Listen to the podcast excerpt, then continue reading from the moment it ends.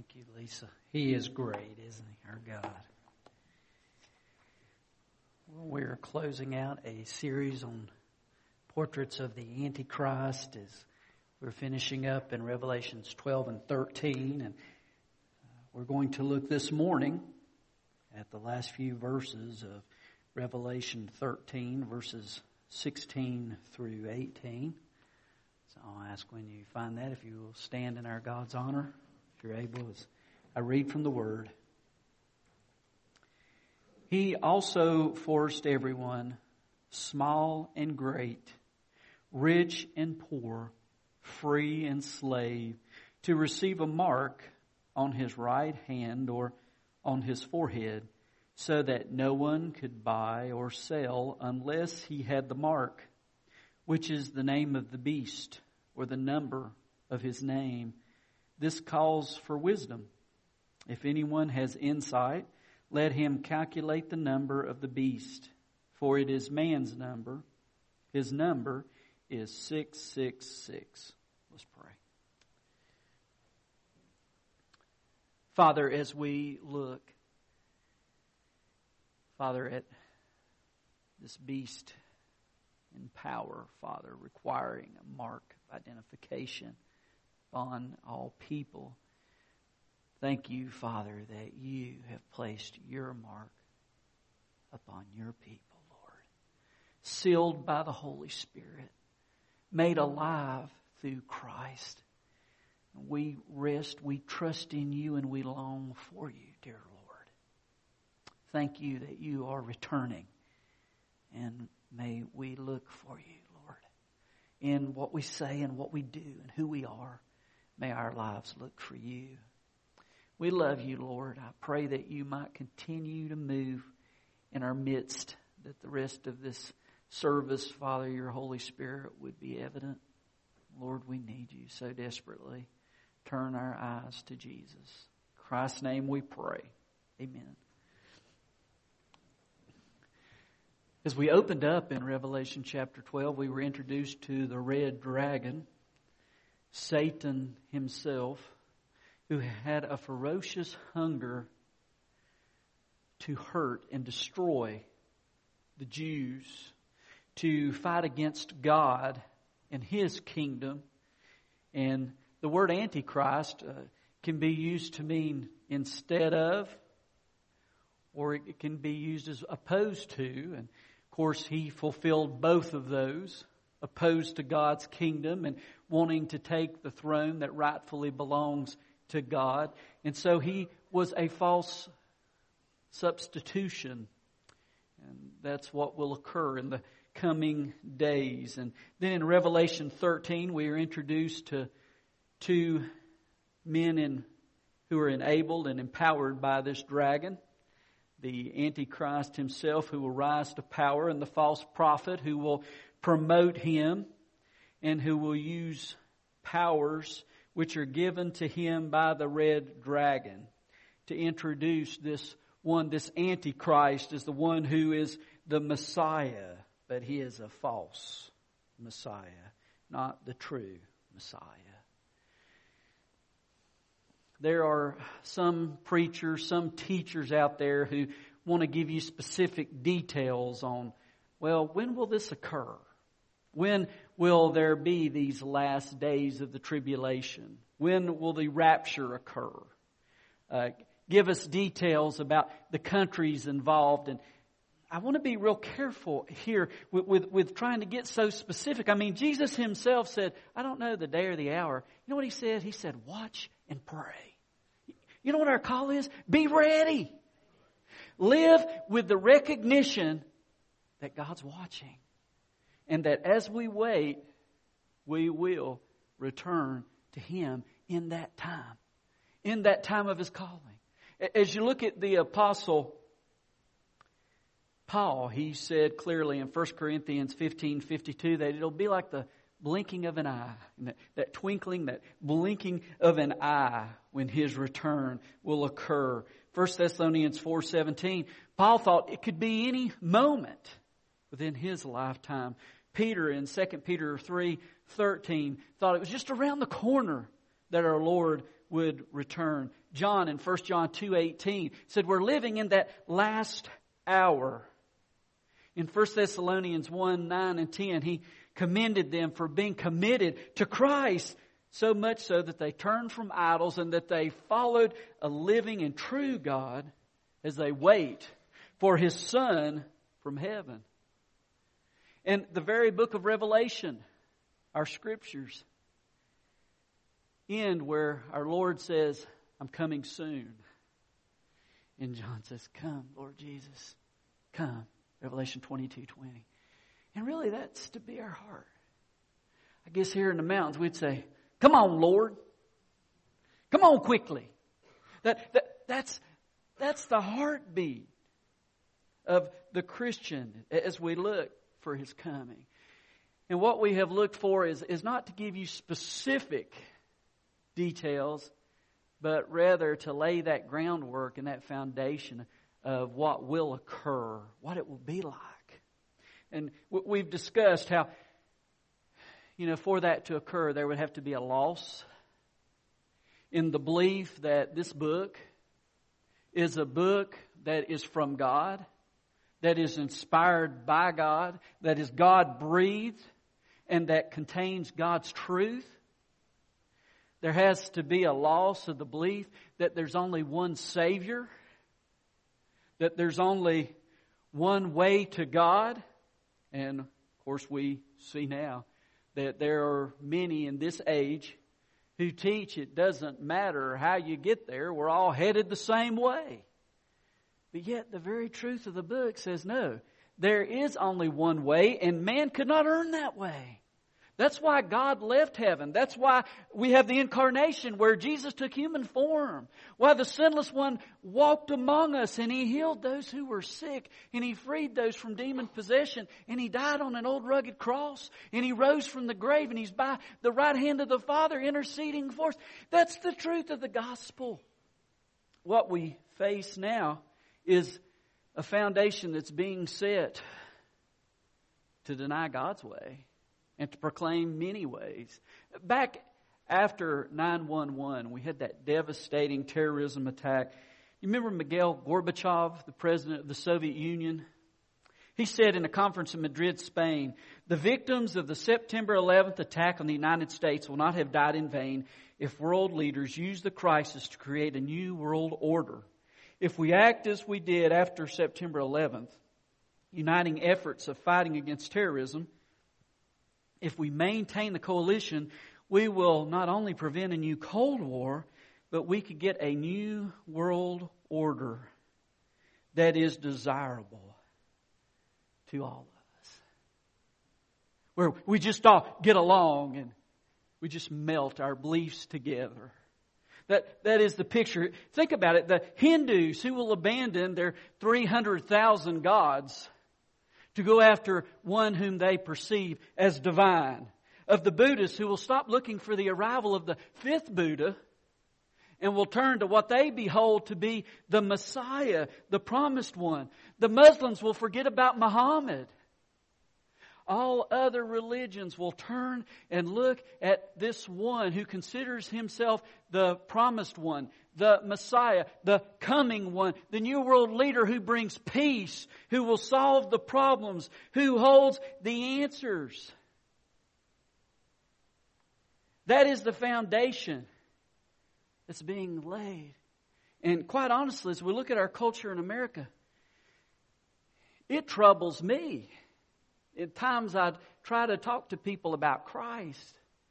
And sometimes we use the same terminology, but they don't, it doesn't mean the same thing. It, there are people that have such a mixture of beliefs that they have pieced together where they say, Oh, I'm a Christian, but I'm also a Buddhist, or I'm a Muslim, or I believe in reincarnation, and I can put all that together. And, and there is this connection of, of bringing together. And it frightens me because I see more and more as the years pass that we know less and less about God's Word. I have, I have seen it, and, and, and it hasn't been that long ago, just a decade ago, where we had wonderful programs to share our faith, But the truth is, we've moved beyond a point where you had some basic assumptions when you shared those. That people had an idea of, of the scriptures. That people had a basic idea of belief in God. Now there's a, a an understanding of a unification of all beliefs leading to God.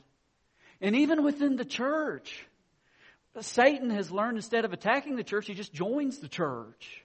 And false teaching comes within the church and the gospel is distorted and changed.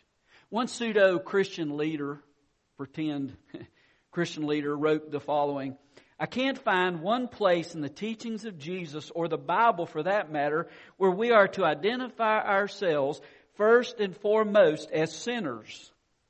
Now, this doesn't mean we don't sin. That's obvious. The greatest truth of the story of Adam and Eve isn't that it happened, but that it happens.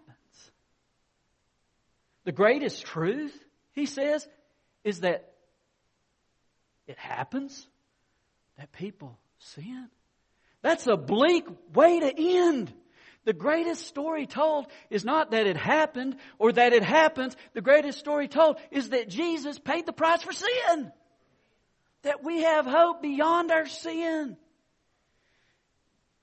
Rob Bell, one from the emergent church movement that I've mentioned in several of these messages, he said these words he said, I can't find one place in the teachings of the Bible, for that matter, where we are to identify ourselves first and foremost, first and foremost, as sinners. And what immediately comes to our mind, those of us who've read the scriptures, is Paul's declaration in 2 Timothy 1 15. Remember what he said? He said, Jesus Christ came in the world to save sinners, among whom I'm foremost of all. As it says in the King James, I'm the chief. You know? I'm not one of these little braves. I'm the chief of sinners. And then, of course, I think of Romans 5 8. What a beautiful verse. But God demonstrates his own love toward us in this. While we were still sinners, Christ died for us. He didn't wait for our fruitless efforts to pretty ourselves up and clean ourselves up. While we were still sinners, He died for us. It is the work of God, not our work, that ultimately makes the difference. 1 Peter 2.24, He Himself bore our sins in His body on the tree, on the cross, so that we might die to sins and live righteousness, for righteousness. By His wounds you have been healed. Brian McLaren, another leader of the emergent church movement, eh, eh, read some of his words. In the Bible, the word save means rescue or heal. It emphatically does not mean save from hell or give eternal life after death, as many preachers seem to imply in sermon after sermon. Yeah, we do. That's not in there. I just had to say that. Save means to get out of trouble. The trouble could be sickness, war, poverty, imprisonment, or any kind of danger. This is not the gospel. I mean, if he was going to save us from those difficult details of life, no Christian would get the flu. Or you wouldn't run out of money. Or you wouldn't break your foot. Or Paul, boy, he's in some deep trouble. He spent a lot of time in prison. You wouldn't spend any time in prison. This is not the message that is being shared. So how, how does this leader through the work of the red dragon and the Antichrist and the false prophet. How, how do so many people turn away from the truth of God in under four years? The church is raptured and there's this radical transformation. As we look around us, I love the words of A.W. Tozer. He described the church this way limping from one gimmick to another like so many drunks in a fog where the people of God, where the church of God has lost the message of God, the mission of God. This is disturbing. Um, you see, we think about the last 30 years as many of the churches have been courting the seeker to make the lost person feel comfortable. The church has not called him In an effort to make the church more comfortable for the unbeliever, the church has effectively stopped believing anything uncomfortable, much less communicating anything that is uncomfortable. And as a result of that, every day, three to five churches are closing in America. Every month, every 30 days, a mosque is opened. There are now more Muslims in America than there are Episcopalians. Why, why, why am I saying all this? It, it's just a picture of what is happening. As we lose the truth, we are open to buying the lie. And as we look around us, as we see that's what is occurring, and, and so it is being set up so that when the Antichrist arrives and the false prophet performs his great signs and, and miracles, people have lost any sight of what to believe and so they're ready to believe him. Listen to this from 2 Timothy 4 3 and 4. Paul says, For the time will come when they will not endure sound doctrine, but wanting to have their ears massaged, they will accumulate for themselves teachers in accordance to their own desires and will turn away their ears from the truth and will turn aside to myths. What's the latest fad, the latest myth, the latest religion, the latest popular book? That, that's itching ears they'll turn to. I heard a few months ago listening to a preacher on the radio, and he said that uh, he received this message from over in Africa about the Episcopal Church over there, and they're a lot more conservative in Africa than they are in America and some of the African bishops of the Episcopal Church got into an argument with American bishops over the ordination of homosexual ministers. John Shelby Spong, the Episcopalian bishop in America, in his anger, not being able to change the mind of the African bishops and their views, lashed out, and here's what he said. The reason the African bishops believe the Bible so literally is because they have been so recently converted from paganism. To which one of the leaders from Africa, the bishop from Uganda, responded, I love this. The reason Bishop Spong does not believe the Bible is because he has so recently been converted to paganism. Oh boy, if the church is no longer sought and lie, where can people turn? This one struck me. I read about eHarmony, those who have tried to find the love match. they were in a lawsuit for several years in regard to the issue of homosexuality. And so they finally uh, closed the lawsuit and they opened a new branch of eHarmony called Compatible Partners, um, which deals with finding a same sex single, matching them together.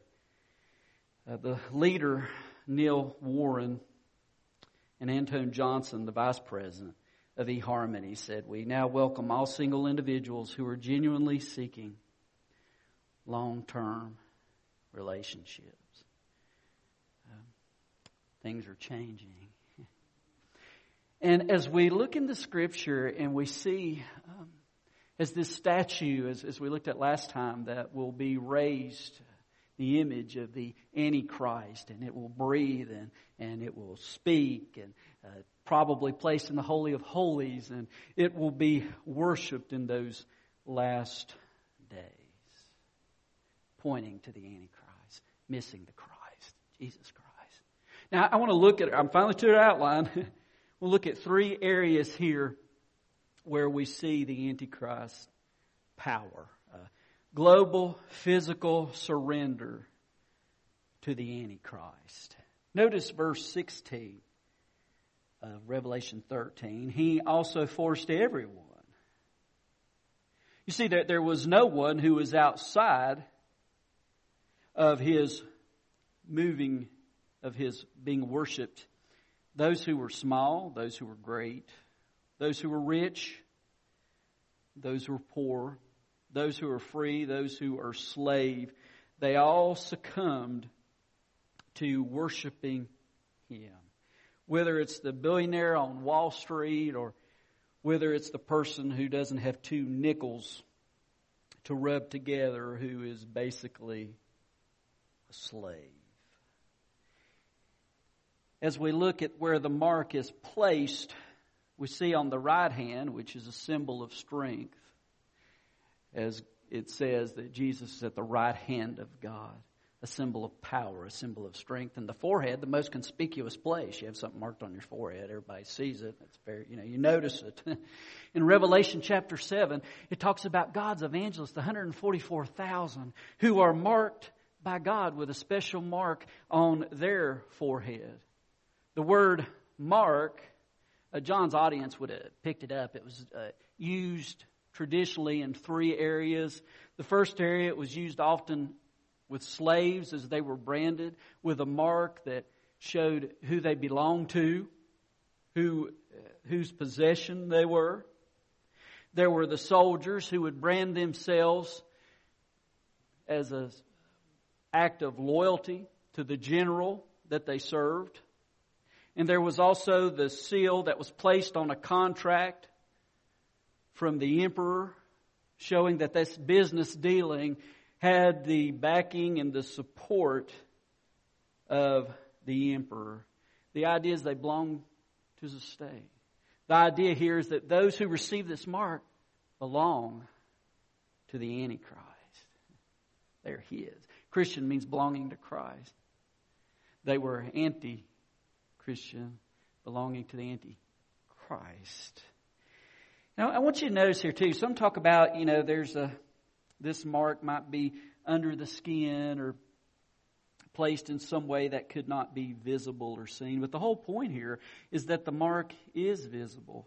It's on the most conspicuous place, the forehead, or it's on the right hand. And the point is, um, needs to be obvious that this person belongs to the Antichrist. That this person it, it comes before him and turns to him because he is the answer. And those who do not receive that mark, it'll be like a concentration camp where people will be placed to suffer, and the inmates are now numbered and within six years, many of those people will be dead. Uh, secondly, global economic stranglehold by the Antichrist. Look at verse 17. So that no one could buy or sell unless he had the mark, which is the name of the beast or the number of the name. If they don't have this mark, if they don't have this number, they won't be able to buy. They won't be able to get what they need no gas in the car, not able to purchase food, not able to get those necessities of life. Well, how will this mark occur? I mean, it hadn't been just a few years ago. This seemed impossible. And technology is always changing. So, you know, whatever I share with you, and I'll share something, and, you know, probably tomorrow they'll have something else. It's like, wow. What's that? So it's not the specific technology. We don't know exactly what technology will be used.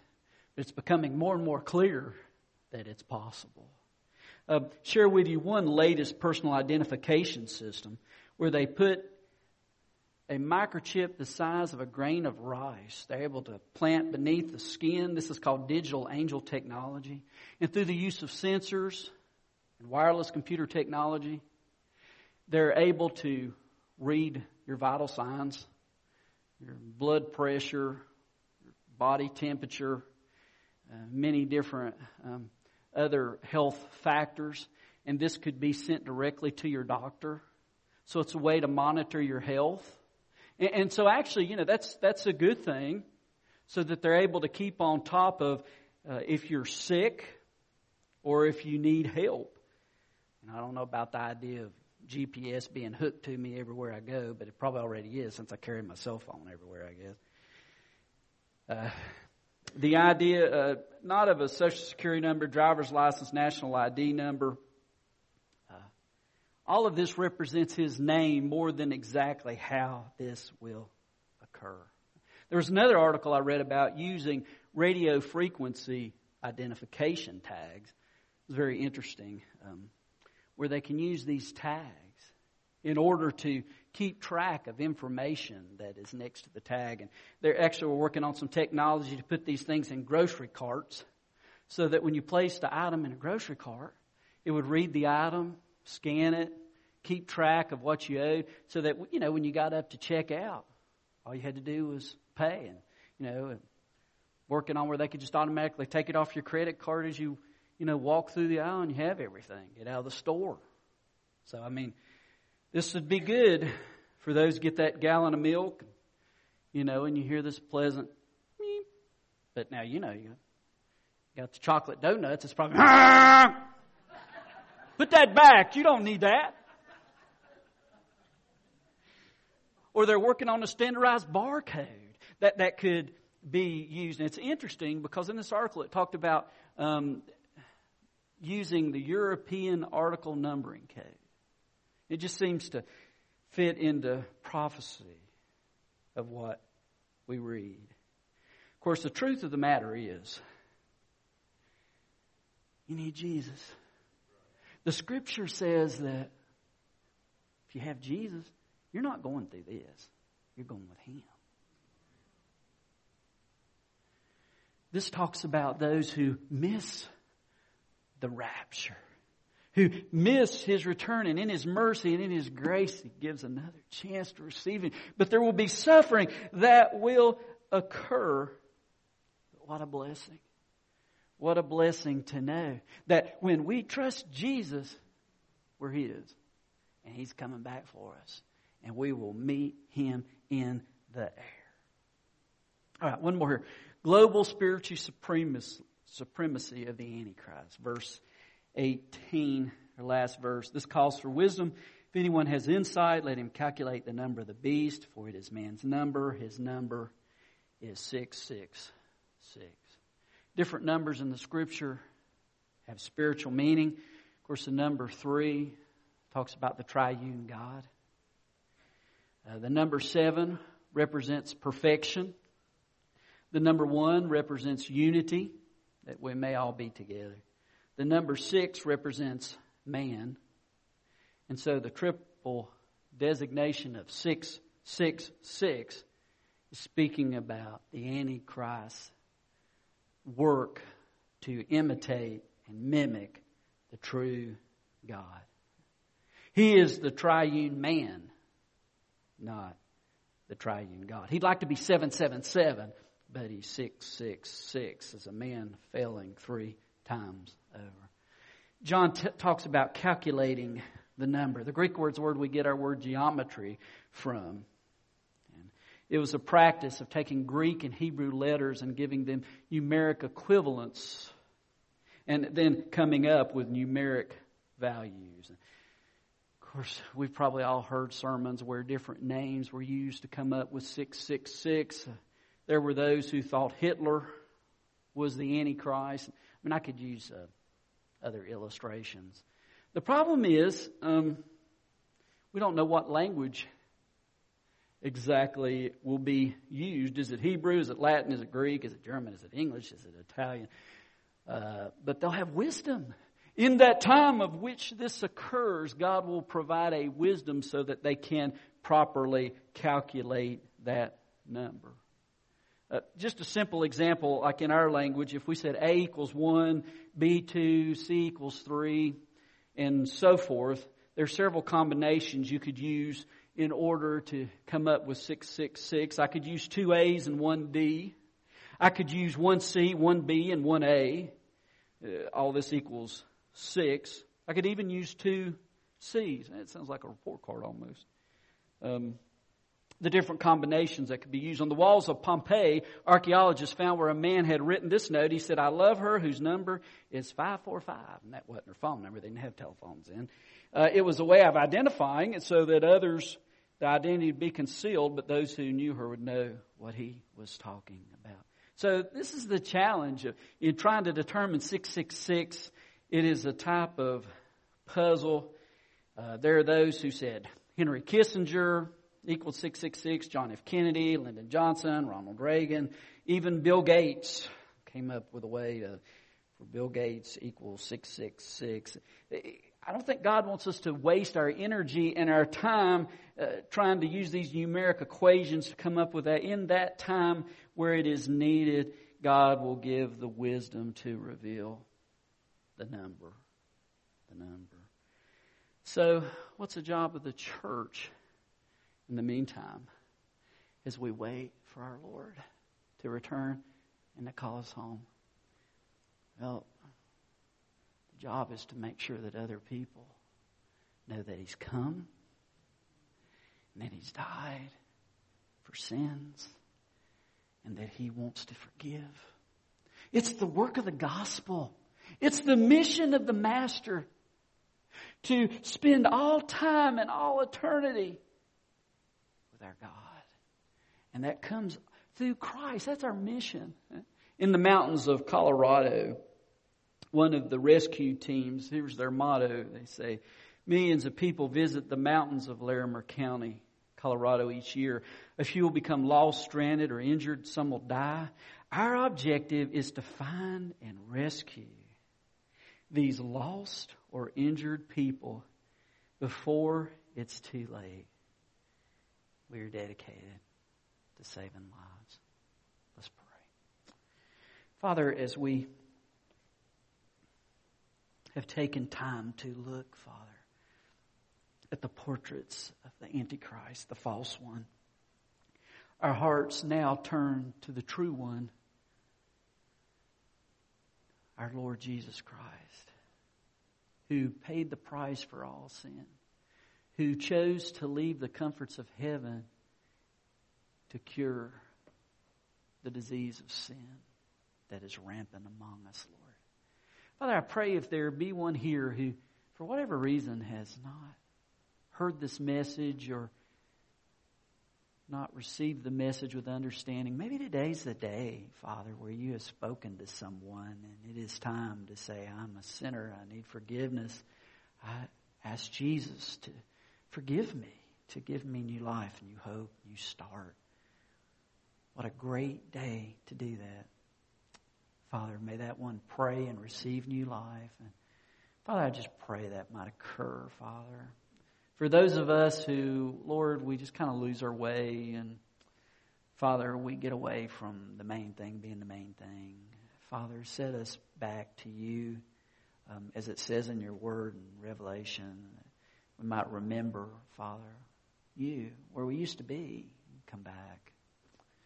Father, I pray for that. Um, we need you, Lord. We just worship you. And Father, maybe we need to pray at the altar. Maybe we need to make a decision for you. I don't know what you're up to. My prayer is always that you'd be free to work and that we would listen. So, Father, move among us. In Christ's name we pray. Amen.